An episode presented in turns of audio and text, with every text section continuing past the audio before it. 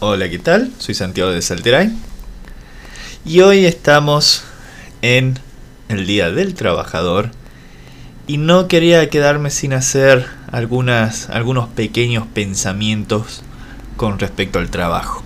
¿Quién me preguntó mis pensamientos con respecto al trabajo? Nadie, pero igual me interesa plantear algunas cositas. Y quiero empezar con las temáticas con las que suelo tratar en, en, mi canal y en mis investigaciones por lo general que tienen que ver con la cultura hacker, aunque, aunque nunca puedo limitarme a una sola cosa sin desviarme, así que hace rato que dejé de hablar únicamente de, de cultura hacker y ética informática porque bueno, me interesan muchas más cosas, pero, pero quisiera empezar por, por ese lado. Porque realmente hay, hay cosas muy interesantes con respecto a la cuestión del trabajo en la cultura hacker. Hay un, hay un libro muy conocido, bueno, dentro de los estudios de la cultura hacker es como una pequeña biblia al respecto, que es el libro La ética hacker y el espíritu de la era de la información, de Pekka Himanen, autor finlandés, en el cual plantea la importancia del trabajo para el hacker,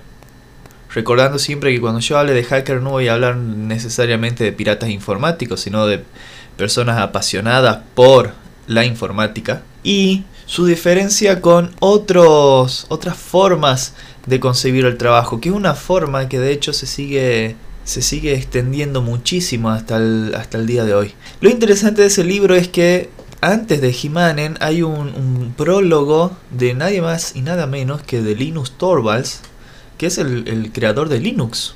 Este kernel que hizo posible que tengamos tantos y tantos y tantos sistemas operativos libres y que obviamente desde un punto de vista técnico yo admiro muchísimo. Desde un punto de vista técnico por, por, por el gran aporte técnico que le dio ahora quizás filosóficamente es mucho más profundo lo que puede aportar Richard Stallman que Linux, pero bueno, me estoy que Linux, Linux, pero me estoy desviando un poquitín porque no es sobre software libre lo que tengo que hablar, sino de, de las reflexiones que hace Linus Torvalds en el prólogo de ese libro de Himanem. Y es muy interesante cómo plantea el, el papel del trabajo para, para el hacker o en la cultura hacker. De hecho, él, a mí me copa cuando los hackers se, se, disfrazan de filósofos o devienen filósofos o ensayistas, como le quieren decir. Entonces él empieza a plantear un poquito cuáles son las necesidades del ser humano, ¿no? Y él plantea tres necesidades básicas, que es una es la, la supervivencia, que es comer, techo, abrigo, esas cosas básicas la vida social, que la vida social va a tener que ver no solo con, con sociabilizar y hacer amigos, sino todo lo que tiene que ver con, con, relacionarse con otro ser humano en la vida, digamos, como es el amor mismo.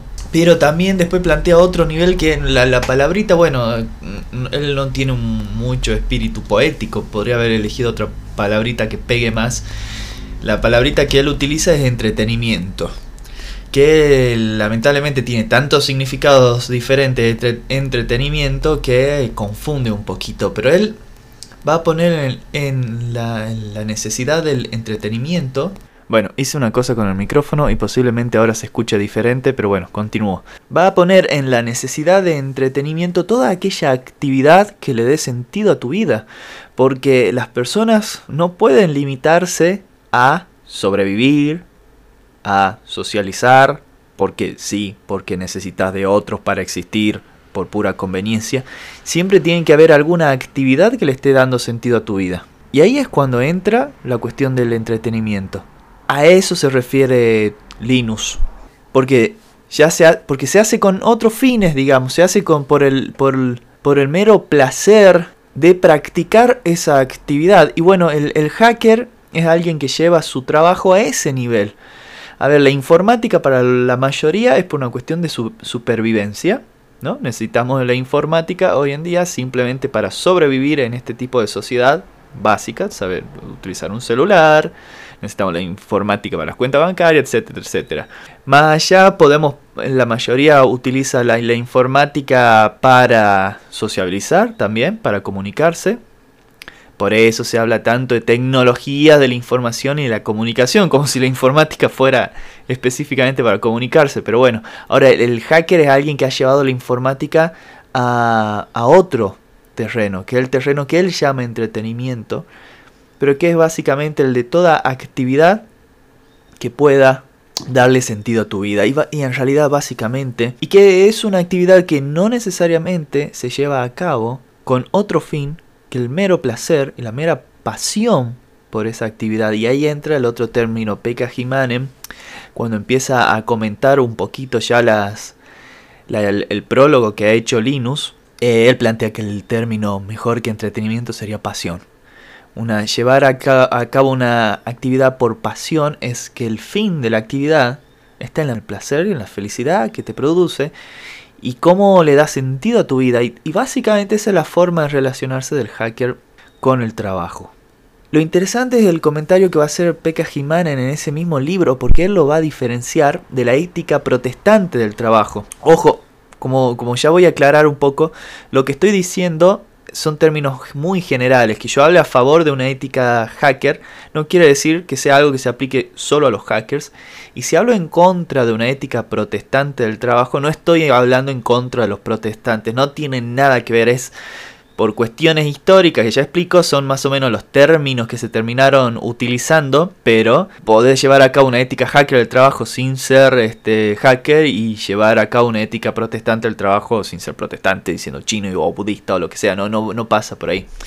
Lo que pasa es que él lo toma un poco de los estudios de un sociólogo muy famoso llamado Max Weber, cual plantea que cierta ética protestante del protestantismo este, de cómo se entendió el trabajo y cómo asimilaba el trabajo, es lo que hizo posible el espíritu capitalista. Sea cierto o no, correcto o no el, diagnóstico de Max Weber, lo interesante es cuando Pekka Jimanen eh, nos recuerda cuál era esa ética protestante del trabajo que encontró Max Weber como espíritu del capitalismo y es algo tan básico que hasta el día de hoy lo seguimos este, conociendo tanto, digamos, y aplicando tanto, que es simplemente entender que el trabajo, para que sea valioso, tiene que ser una actividad en la que sufras, en la que tengas que hacer un esfuerzo, un esfuerzo en el mal sentido de esfuerzo y la pases mal.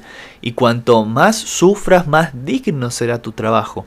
Y aparte es un trabajo que no se hace por pasión, sino que se hace por puro y mero deber. Que te guste o no tu trabajo, que te apasione o no, es una cuestión secundaria. Aparte de que eh, en esta lógica que, encuentra Pekka Jimanen, el trabajo está totalmente dividido del resto de la vida. Hay horarios específicos en los cuales se empieza a trabajar y se termina de trabajar.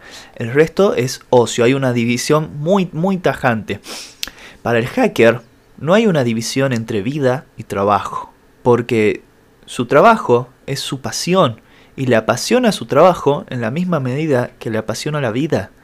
Y le apasiona programar en la misma medida que le apasiona su pareja, o le apasiona este, salir, o le apasiona eh, viajar, o hacer ejercicio, o lo que sea, lo que sea. Porque es simplemente parte de la vida y parte de sus pasiones, y es lo que le da sentido a su vida. Y no se hace por deber ni sufriendo. Y eso, y eso es algo que mantenemos mucho, ¿no? Ya, ya me, me, me, desvío, pero no importa, era la idea desviarme. Pareciera que si una persona cobra por un trabajo que le encanta y que le gusta, está mal. Que debería hacerlo gratis. Esto le pasa mucho a los artistas. Los artistas son un gran ejemplo de una ética hacker del trabajo. El artista es alguien que ama su trabajo. El artista es alguien, al igual que el hacker, al igual que el filósofo, al igual que el científico, es alguien que no se jubila nunca, que no tiene vacaciones nunca, porque su vida y su trabajo no están separados, lo cual no quiere decir que esté constantemente laburando. O sí, pero sin saberlo. Yo no soy ingenuo, ¿no? Sé que intentar aplicar esta, esta relación de, de pasión íntima con, el trabajo no es siempre posible y realmente admiro a gente que está haciendo laburos que no le gustan pero que le hacen un gran bien a la humanidad y necesitamos a veces de esa gente haciendo laburo que no les gusta pero bueno este lo hacen lo hacen sí porque creen en un deber social O simplemente hay otras, hay otras personas que por circunstancias de la vida no pudieron este, trabajar de lo que les gusta o no, no tienen otra posibilidad y tampoco los voy a condenar, tampoco me voy a poner en la situación ingenua de decir, ay, todos deberíamos trabajar de lo que nos gusta. No, bueno, a veces no es posible. Hay, hay, veces que hay gente que tiene que, que mantener una familia y tuvo que terminar laburando de lo que le tocó.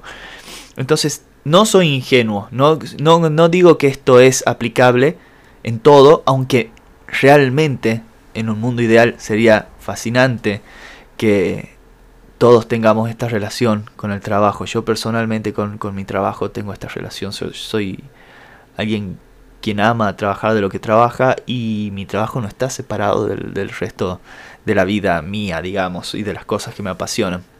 Y realmente que Linus haya haya puesto el entretenimiento o, o que Pekka Jimanen haya puesto la pasión en relación con el trabajo, me recuerda bastante a la este, concepción de, eh, de, Freud. Sí, voy a nombrar al Freud. Yo no soy un, un, un, muy freudiano, pero Freud es re lindo de leer.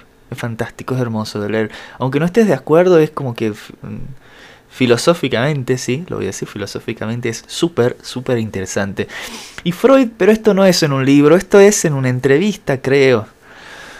Ay, ya no me acuerdo ni dónde lo leí, pero no importa, espero que sea cierto, creo que es cierto, y si no lo es, no importa. A Freud le preguntan una vez, ¿qué es necesario para ser feliz? ¿Qué se necesita para ser feliz? Y él contestó, amor y trabajo. Corta, simple y, yo me siento muy, muy identificado con eso. Porque sí, o sea, necesitamos plata, bien, necesitamos comida, bien, pero ahí estamos simplemente en el nivel de la supervivencia. ¿Qué pasa con los dos otros niveles que detectó Torvalds? Linus Torvalds.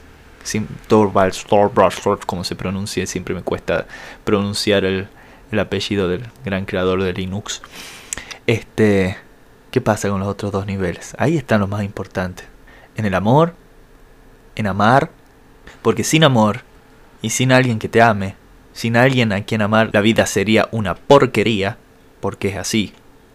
Pero también encontrar alguna actividad que le dé sentido a tu vida.